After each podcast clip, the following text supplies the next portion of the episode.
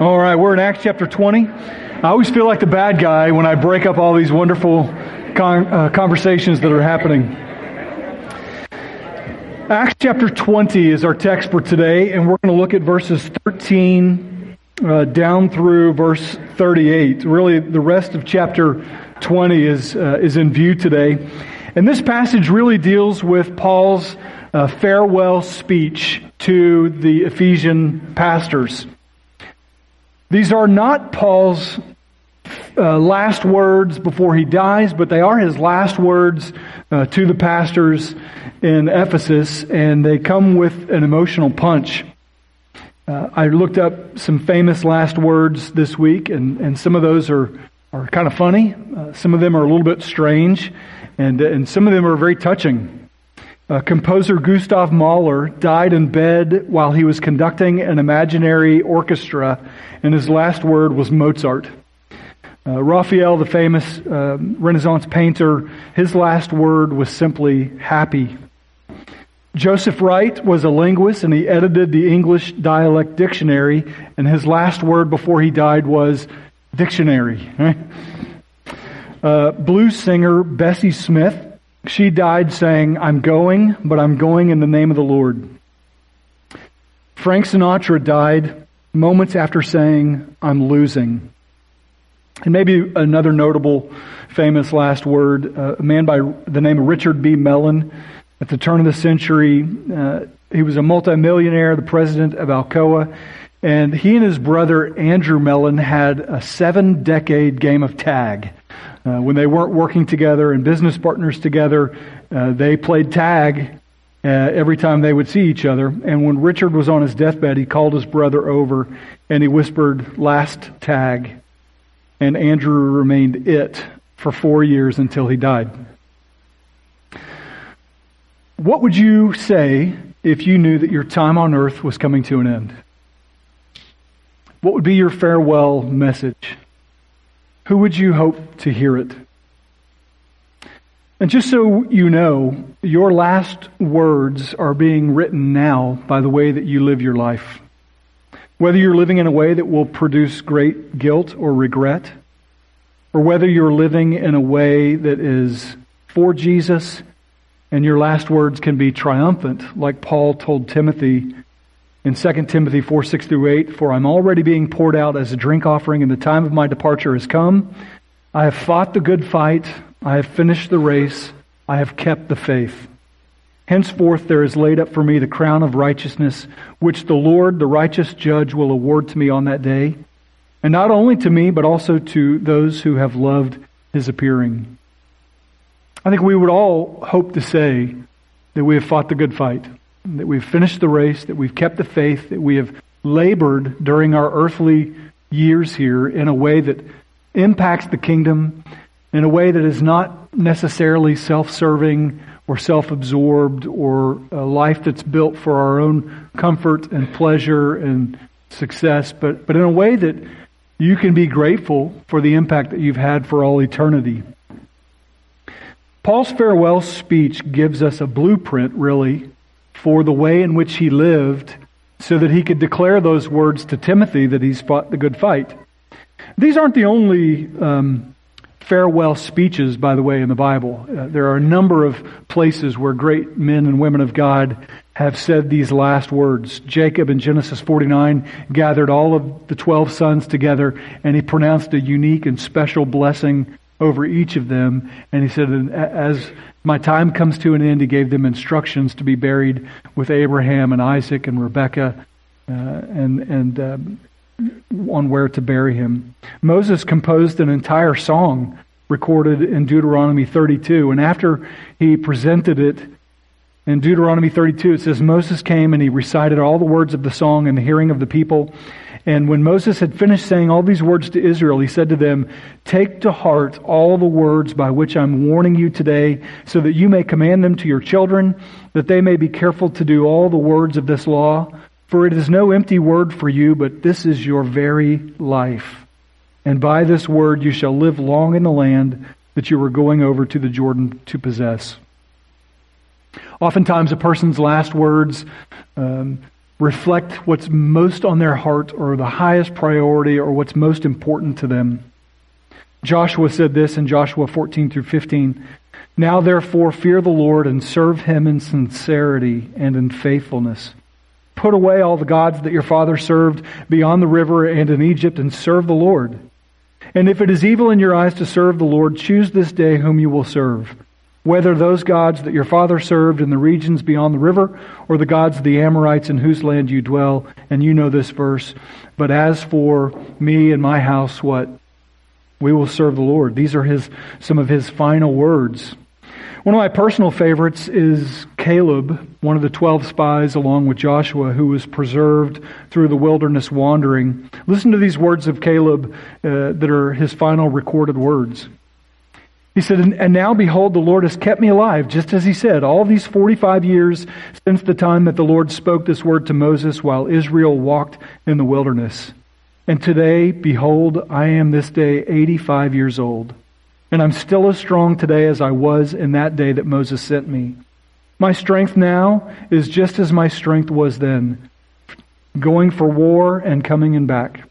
So now give me the hill country of which the Lord spoke on that day. You heard that the Anakim were there and how they have great fortified cities. It may just be that the Lord will be with me and I shall drive them out just as the Lord said. And in Caleb's legacy, he did conquer that. Can you imagine being 86 years old and saying that you're just as strong as you ever were and say, give me that hill, that mountain region where the, the Anakim were those giants that we heard about from Genesis 4 this past summer and Genesis 6. Caleb was incredible, and these some of his last words are challenging to us. But probably the most important last words were those of Jesus, uh, recorded in John chapter 13 through 17. He knew that this was his final night with his apostles. Just let me allow me to read a couple of passages from John 13 through 17. In 13, 1 through 5, it says, Before the feast of the Passover, when Jesus knew that his hour had come to depart out of the world, having loved his own who were in the world, he loved them to the very end. And during supper, Jesus, knowing that the Father had given all things into his hands, and he knew that he had come from God and was going back to God, he rose up from supper, laid aside his outer garments, taking a towel, tied it around his waist, and then he poured water into a basin and began to wash the disciples' feet and wipe them with the towel that was around him. Then he said, Let not your hearts be troubled. Believe in God and believe also in me. In my Father's house are many rooms. If it were not so, I would have told you. And if I go and prepare a place for you, I will come again and I will take you to myself, so that where I am, you may be also. And you know the way to the place where I am going. And Thomas said, Lord, we don't know where you're going. How can we know the way? And Jesus said to him, I am the way and the truth and the life, and no one comes to the Father except through me. Throughout John 13 through 17, including 17, where Jesus prays for the disciples and the apostles, and, and even for us who would believe in him after. We have so many great quotes of Jesus' final words. Of course, his final words on the cross forgive them, for they know not what they do, and um, words that Jesus carried. Last words often carry a special power, a particular potency. And today, in Paul's farewell speech that he delivered to the Ephesian pastors, what did he say? How did his life build up to the point where he was able to say this message to them? And how can we learn to live in such a way today? How can we live our life in such a way that our last words have that kind of weight and influence? Well, let's get into our text, starting in verse 13 of chapter 20. Luke records that before uh, going ahead to the ship, we set sail for Assos, intending to take Paul aboard there, for so he had arranged, intending himself to go by land. And when he met us at Assos, we took him on board and went to Mytilene. And sailing from there, we came the following day opposite Chios, and the next day we touched at Samos. And the day after that, we went to Miletus. For Paul had decided to sail past Ephesus so that he might not have to spend time in Asia, for he was hastening to be at Jerusalem, if possible, on the day of Pentecost. So, just for some context, uh, those weren't the last words of Paul. That would have been kind of dull, but um, but this is Paul in his travel as he's wrapping up the third missionary journey. You remember he spent three years in Ephesus, and it was no short of a great awakening. Teaching daily for six or more hours in the hall of Tyrannus, from eleven to five or eleven to four in the afternoon. He he taught every day for two years. Uh, uh, uh, entirely in that place. He poured out his life, and, and you'll remember that so many people were touched by the message of the gospel that people were so radically changed that they brought all their magic books and different things like that, and they burned them publicly, and it amounted to about six million dollars.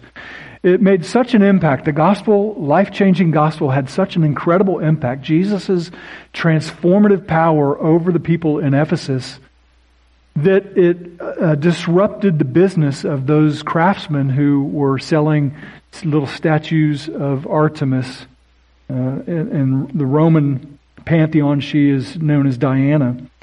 And so it was an absolute miracle and an awakening. But from there, Paul, once that awakening three year revival broke up, he went and traveled to Corinth and Athens and Macedonia. And now he's circling back around. He's making the end uh, of his third missionary journey, and he, he's called to go to Jerusalem.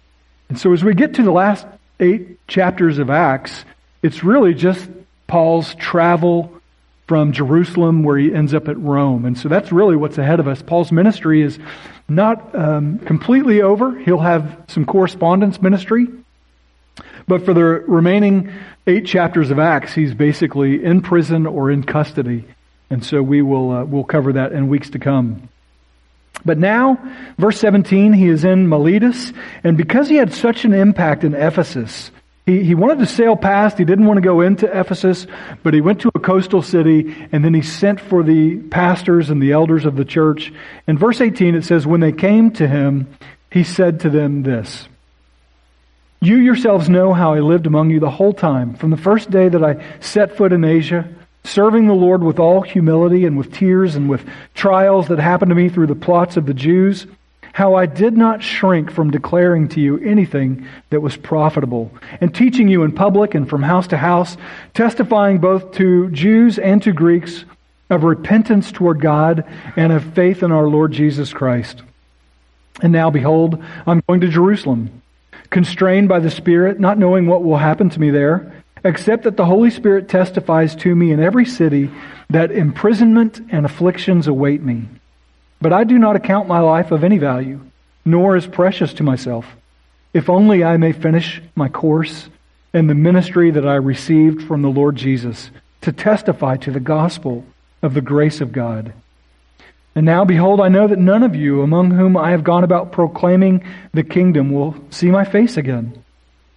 Therefore I testify to you this day that I am innocent of the blood of all, for I did not shrink from declaring to you the whole counsel of God.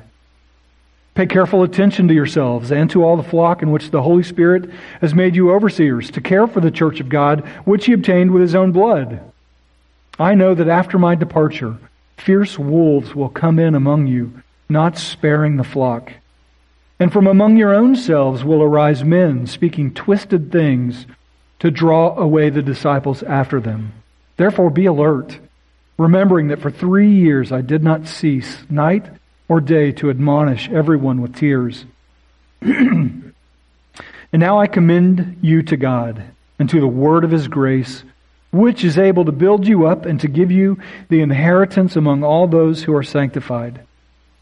I coveted no one's silver or gold or apparel. You yourself know that these hands ministered to my necessities and to those who were with me. And in all things I've shown you that by working hard in this way, we must help the weak and remember the words of the Lord Jesus, how he himself said, It's more blessed to give than to receive. and when he had said these things, he knelt down and prayed with them all. And there was much weeping on the part of all and they embraced Paul and they kissed him, being sorrowful most of all because of the word that he had spoken, that they would not see his face again. And then they accompanied him to the ship. Father, this is your word, and it is enduring and lasting, and we have here a record preserved by the Holy Spirit of the ministry patterns and the an insight into the life that Paul lived, which was wholly consecrated to you. Help us to learn how we may live in such a way that our life matters and that it counts and that it has great purpose, a greater purpose than merely serving ourselves or those uh, whom we know and love, but help us to have a kingdom impact and help us to learn from what Paul, uh, his example, and what is written about him here. Use this message for your glory. In Jesus' name, amen. Paul's last words had some oomph behind them. And, and if you want your life to have that, there's a certain way in which you should live. There's a challenge for us here in this text. And Paul summarized his ministry up to this point, and um, there are five features that I want to point out about his farewell speech that can inform the way in which you can live. Look at, back at verse 19. verse 19, it says that Paul uh, described how he served the Lord with humility, with tears, and with trials. And so I will call point one uh, that Paul served the Lord appropriately. If you're going to have a life that has um, an impact, one of the greatest things you can do is wholly resign yourself to serving the Lord appropriately. Paul said he did it with humility. He wasn't trying to make a name for himself. He wasn't uh, ambitious in that he wanted glory or fame for himself, but he served with all humility. You'll remember in the Philippian uh, letter that he wrote in chapter 2 to um, to have this mindset among yourself, which was that of Christ Jesus, that though he uh, was God in the very nature, he, he humbled himself and he became obedient to death, even death on the cross, and made himself a servant. And Paul urged them to have that same mindset of humility. Uh, he served the Lord with humility. It says he also served the Lord with tears. I don't think that Paul was necessarily an overly emotional person. I think this just means that he served with sincerity that he served with a sincere passion, with his whole heart, and it, it was done in such a way that it affected his emotions. To the Corinthians, to the Thessalonians, to the Thessalonians, to others in Paul's epistles, he often writes that with tears he uh, thinks of them and loves them and wants good for them. I think Paul loved really well, indicated by his sorrow over those believers. It also says that he served the Lord in trials, through obstacles and adversities and persecutions and beatings and uh, all kinds of things. Paul served the Lord. and I think there's a lesson for us here. Oftentimes, people will wait for the perfect circumstances before they offer any sort of meaningful service. So I want you to be encouraged to never assume that your life will line up just right so that you can serve in a meaningful way. Ministry service will never fit neatly into your life. It will never be um, just neat and tidy as you hope it will be. But Paul, through different adversities and obstacles, served the Lord. But I also want you to notice, probably most importantly about his service, not just that he served in humility or with tears or in trials, but, but Paul describes his service not as to the people of Ephesus, not as to the people of Macedonia or Philippi or Berea or all these other places. Paul summarized his service as rendered unto the Lord. He wrote this in Colossians 3:17, "And whatever you do, whether in word or deed, do everything in the name of the Lord Jesus, giving thanks to God the Father through him." And then in verse 23 and 24 of Colossians 3, he says, "Whatever you do, work heartily as for the Lord and not for men, knowing that from the Lord you will receive the inheritance as your reward, you are serving the Lord Christ. You understand what an incredible distinction it is to serve the Lord rather than to serve people. There are enough people who uh, are seeking to serve in such a way that other people see them. Jesus said they have their reward in full, but when your Father who goes in, uh, who sees what's done in secret, rewards those, uh, the heart of humble service means that everything that you do is done ultimately on the Lord's behalf. If you're going to serve appropriately, you won't just be serving people, you won't be serving a church or an institution or, or some organization. You serve the least of these as though you were serving Jesus himself. Uh, last night, I was touched. I went to a play uh, for my 14 year old daughter Lily at, at Hilltown Baptist Church, and Uh, the, it was three plays, and the last play uh, described a cobbler in Germany a couple hundred years ago, and his transformation of coming to faith in Christ and being so absorbed with Scripture uh, came to a point when one night he heard the Lord say, uh, The next day I'm going to visit you. And so, in his eagerness, he woke up and he started looking outside and looking in the street and began to look and wait expectantly for Jesus to come and visit him. Throughout the rest of the play, different people came into his shop a poor person, a, a cold person, a, a, hungry person, a thirsty person, a, a little boy who was caught stealing apples, and the lady was about to throw him into jail. Throughout this entire process, at the end of the day, the cobbler said to Jesus, Well, I guess you didn't come today like I dreamed you would. And at the end, you hear this verse being quoted that Jesus said, Whatever you do to the least of these, you've done to me. And all four of these individuals came forward. Listen, if you, you won't have staying power, if I can just be honest with you, if, if you're just serving people, or if you're just serving selfishly or with your own concerns in mind, if you're offering any sort of service, you have to serve people as though they were the Lord Jesus Himself. Um, when I hear the kids down in the basement and, and some of the guys who lead them, um, they would wear out really quickly if they knew that they were just serving these kids or serving you parents in childcare. But, but if they offer their service as unto the Lord, then they understand that Jesus came for the least of these and that He says, let the children come to me. And, and every Sunday school lesson they prepare and every prayer they pray and every um, hour that they miss being in the, the sermon part of our service so that they can go and, you know, wipe noses and, and, and help corral kids, that all of that is not just service to you or to those kids, but ultimately they are serving the Lord Jesus. And that has staying power in the way in which you serve. And Paul rendered his service to the Lord himself. The second thing, not just serving well and serving appropriately, but the second thing that we see in verses 20 and 21 is that Paul did a work of teaching and preaching both the Bible and more narrowly the gospel. It says in verse 20, I did not shrink from teaching and preaching. He says, I didn't withhold anything that would be profitable to you. What was the content of Paul's message? It wasn't just self help stuff, it wasn't just cultural uh, information or wisdom. It wasn't practical in the sense that he um, was just trying to help them have a better marriage or a better finances or a better parenting. It was it, the content of his message was the Word of God. It says he taught the Word publicly and from house to house and preaching the gospel of salvation by faith in Jesus Christ. Listen, if you're going to have a, a meaningful and fruitful life of service, don't attempt to do so without making the word the primary content of your language. Listen to all these amazing promises that we have about the Word of God. Um, it's eternal. Matthew 24, 35, Jesus said, Heaven and earth will pass away, but my words will not pass away. 1 Peter 1.25 says, The word of the Lord remains forever. And this word is the good news that was preached to you. Psalm 119, 105 says that your word is a lamp to my feet and a light to my path.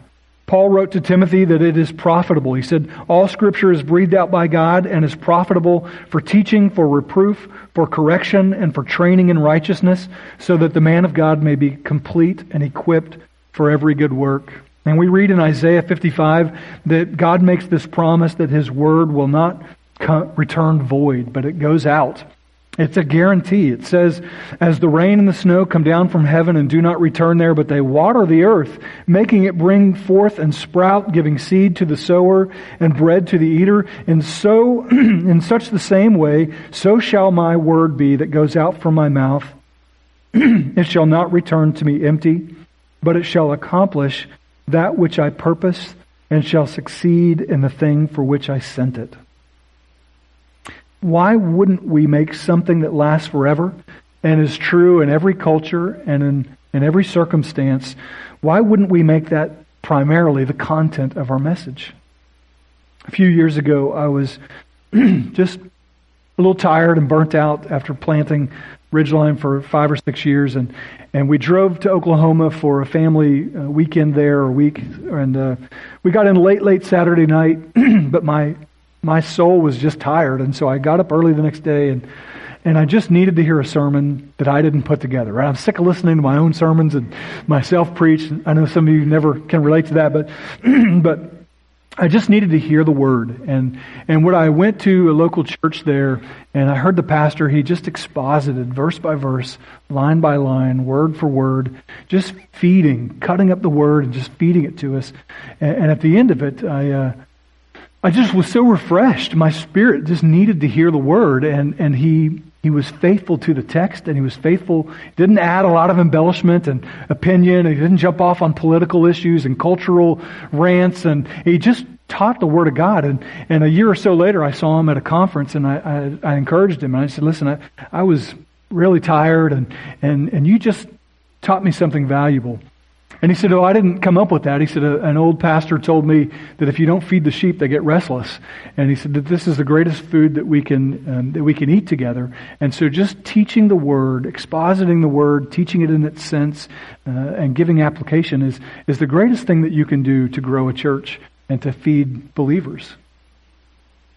Listen, you must use Scripture and be faithful to Scripture and not misquote Scripture and, and not use it inappropriately, but, but be, be yourself a student of the Word. Saturate yourself with Scripture. you can't make Scripture the content of your message if it doesn't first run its course through you. It's probably one of the hardest things about being a pastor. That every week I have to preach something that I, I fall short of. And every week I have application that has to first go through me before I can faithfully stand up and talk about it. And I don't always do well at that, but there's an effort that we make. Just in the same way that if you took a dry sponge and you plunged it into a bucket of water and you squeezed it so that uh, when you release it, it absorbs a maximum amount, amount of water, you should daily be plunging your mind into the Word of God and just soaking it up allowing it to so saturate you that people don't know if you're still quoting Scripture or not. You're just speaking uh, the language of the Word. Paul taught and proclaimed the Word of God every day, night and day, without ceasing, telling them everything. And it wasn't just the Bible. He did that, but in um, a more narrow sense, it says that Paul proclaimed the gospel in verse 21, that he proclaimed, quote, repentance toward God and of faith in our Lord Jesus Christ. Paul told people how to be saved. That was the pinnacle of his message of how you can be right with God, how you were separated by from God by your sins and didn't have a relationship with him and you were a child under wrath waiting for punishment. But Jesus came and he died on behalf of you, uh, your sins, paying the penalty that you and I deserve for our sins. And he rose again, showing that God received his payment on behalf of your sins. And, and those who believe in him are saved, Scripture says. Romans 10, 9 to 11 says, If you confess with your mouth that Jesus is Lord and you believe in your heart that God raised him from the dead, you will be saved. For it is with your mouth that you confess and believe, and it's with your heart that you believe and are saved. Believing in Jesus was the message that Paul moved people toward. He wanted them to know the gospel, the good news that Jesus saves. There's a third aspect that we see in Paul's life here, and it's probably the most difficult for all of us. And not only did he serve the Lord, not only did he saturate himself with Scripture, but third, he lived a crucified life. Look at verses 22 through 24. Behold, I'm going to Jerusalem constrained by the Spirit, not knowing what will happen to me there, except the Spirit testifies that affliction and imprisonment await me. But I don't account my life of any value, nor as precious to myself, only that I may finish well. That description is a person who lived carrying his cross, a person who died daily, he wrote to the Corinthians in 2 Corinthians 5, For the love of Christ controls us because we've concluded this, that one died for, for all, and therefore all died, and he died for all, so that those who live might no longer live for themselves, but for him who for their sake died and was raised. Therefore, if anyone is in Christ, he is a new creation. The old has passed away. Behold, the new has come. We have evidence that Paul lived his life, accurate testimony that Paul lived his life in a crucified, consecrated way. Listen, if you want to live a meaningful and fruitful kingdom life, you must come to this conviction that Jesus is worth giving your life to. That serving in the kingdom, this is the most uh, important way that you can invest your life. I know that sounds obvious and basic, but, but fundamentally in application, none of us want to crawl up on a cross every day, right? None of us want to die to self, die to our flesh, die to our carnal desires, die to our own will and to our own way. And yet the crucified life is the call of Christ, and it is the most significant way that your life can count for something. Jesus said to pick up your cross daily and follow me. D.L. Moody, in 1873, it was told that in Dublin he heard British evangelist Henry Varley say these life changing words. He said, The world is yet to see what God can do with and for and through and in one man who is fully and wholly consecrated to Him. He heard that after an all night prayer meeting in Dublin, uh, and on his way home, uh, Varley, by the way, never remembers ever making that statement, but Moody heard it, and on the way home, he says, As I crossed the wide Atlantic, Moody said, The boards of the deck were engraved with those words. And when I reached Chicago, all the paving stones seemed marked with them. And the result was that he decided to stop spreading himself thin in so many ministries and to uh, only concentrate on sharing the gospel with the lost. Listen, D.L. Moody made a massive impact. Uh, he made an incredible impact. It was from that one challenge to live a completely and wholly consecrated life to the Lord. What is your life consecrated toward? Is it toward being a good husband or wife, or being a good mother or father, or being a good friend, or, or maybe it's to your career and you give everything you've got, waking hours, late night, to providing a comfortable living? You're consecrating your life to something. You are serving something. And I'm here to tell you that from Paul's point of view and mine and the Bible's point of view, the crucified life is the most satisfying life. Leaving it all on the field, leaving it all on the altar, is the way in which Paul lived. And we see that here in his Ephesus ministry. Uh, the fourth aspect of Paul's life, and I think it's a minor point, but an important one to mention because the text mentions it.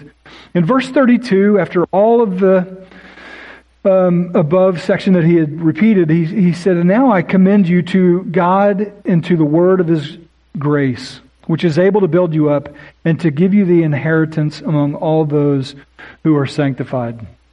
I tend to think, maybe wrongly, but that Paul was kind of wound tight and that he was a type A driven person. And oftentimes, when people see a, a try, I mean, a target or an obstacle or a goal, uh, they tend to bulldoze people in order to accomplish something. Uh, Paul, there's not a hint of him being controlling or manipulative but really just loving people well. And, and, and he didn't seem to stress about their outcome. He wasn't trying to mold them into his own image, but in many ways he let go and he left the results to God. As a matter of fact, he had taught them the Word of God for three years. He had equipped them with the Word. He had equipped them with the gospel. He had given them everything. And so I think he came to the point of realization when he said, Now I commend you to God and to the Word of His grace. I think he came to this conviction that in the hands of the Holy Spirit, people can become more than what Paul wanted them to be. He didn't have to. I don't feel a need to, to jump into your life and try to make you into something that I have a vision for. If I can teach you the Word and teach you, and, and, and um, by God's grace, see you give your life to Jesus and be filled with the Holy Spirit, listen, He does a much better job of sanctifying people than I ever could. I don't need to get in the Holy Spirit's way. And so Paul realized and released people. Listen, sometimes we, we don't believe that people are better off in God's hands than they are in ours. Sometimes we work into people's lives in such a way that, that hold them back. We see here that Paul released the results to God. He had labored so diligently teaching them the Bible and the gospel that he said, You're in God's hands, and He can do more with you than I ever could. And then the fifth thing that we see in Paul's life and ministry from his farewell speech to the Ephesian pastors.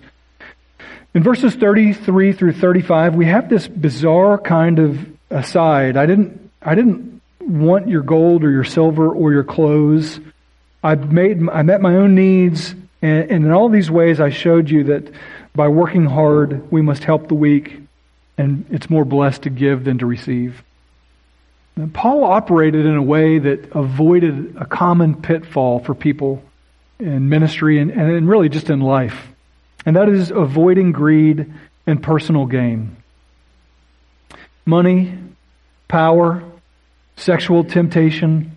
Paul avoided these pitfalls in such a way that he, he lived a life of integrity that was completely free of covetousness uh, this time of year, do you notice how easy it is to covet something? I, ne- I never know what I want until I see somebody else has it or a commercial for it, and then I realize, how did I not ever get along with this thing, right? How, how have I lived this long? And it becomes really easy to labor for things and for possessions and for material. Paul lived a life of daily ministering to these people, and it would have been really easy for, for him to take money and for him to take clothes and for him to, to really kind of take his eye off the ministry by receiving and taking uh, these gifts that people might have given. But, but he says here really clearly that he avoided all greed and personal gain. And if you're going to live a life of meaningful service to the Lord that makes an impact and that is fruitful, lasting into eternity, make sure that you take the precautions to avoid common pitfalls. Common pitfalls that each of us fall into.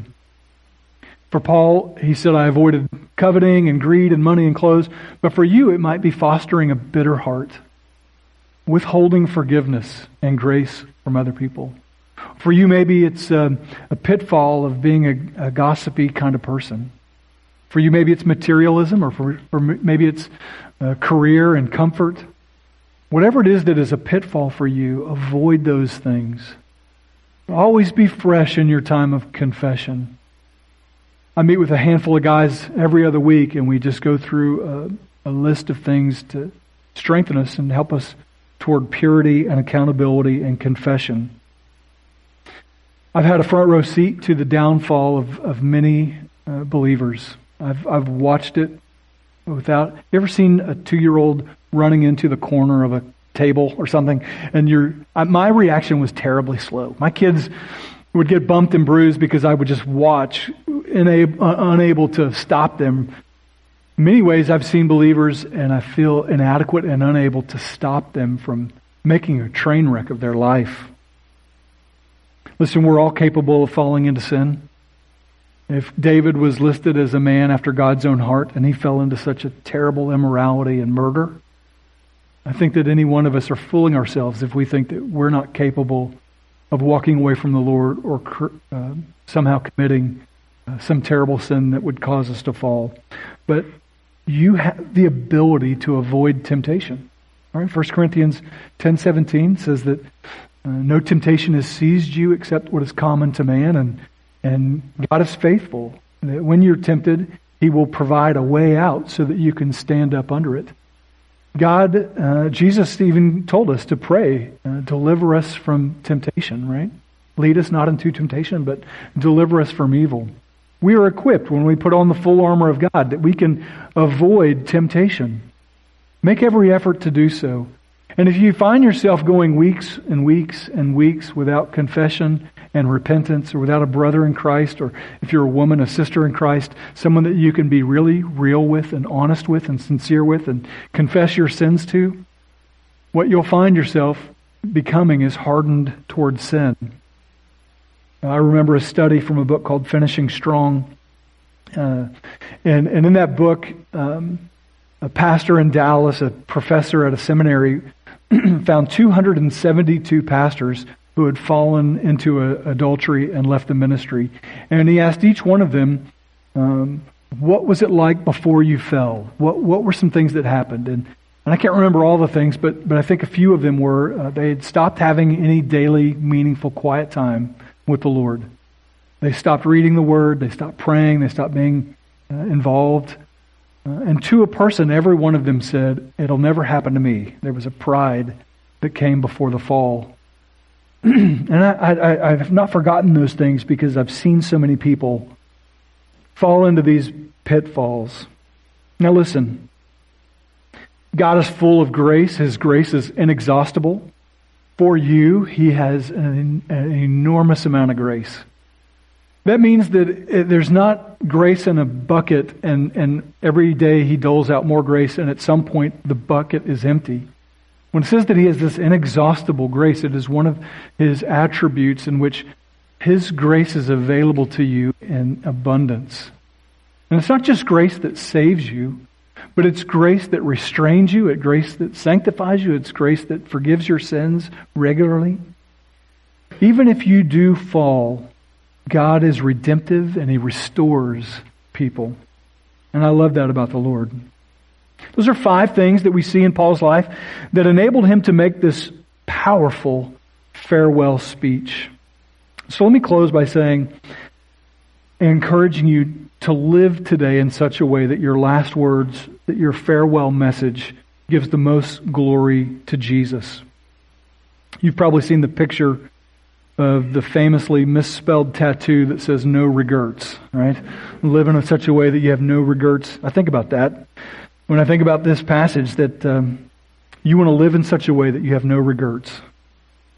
Uh, carry your cross, crucify your flesh, let your life be an offering to God. Romans 12, 1 through 2 says, I appeal to you, therefore, brothers, by the mercies of God, to present your bodies as a living sacrifice, holy and acceptable to God, which is your spiritual worship. Do not be conformed to this world, but be transformed by the renewal of your mind, so that by testing you may discern what God's will is, his good, pleasing, and perfect will. Father, we thank you for your word today. And we thank you for the hope that you have given us. And most of all, we thank you for a life well lived by Paul. He carried his cross daily. He suffered, he sacrificed, he preached and taught your word and the gospel, and he proclaimed it with tears and with uh, sincerity and through trials as though he were serving you completely. Would you show us in this congregation what it looks like for one man or for one woman to be wholly consecrated to you, to live in such a way that their life is fully uh, given to you? And we pray that we may see it for your own glory, and we ask it in Jesus' name. Amen.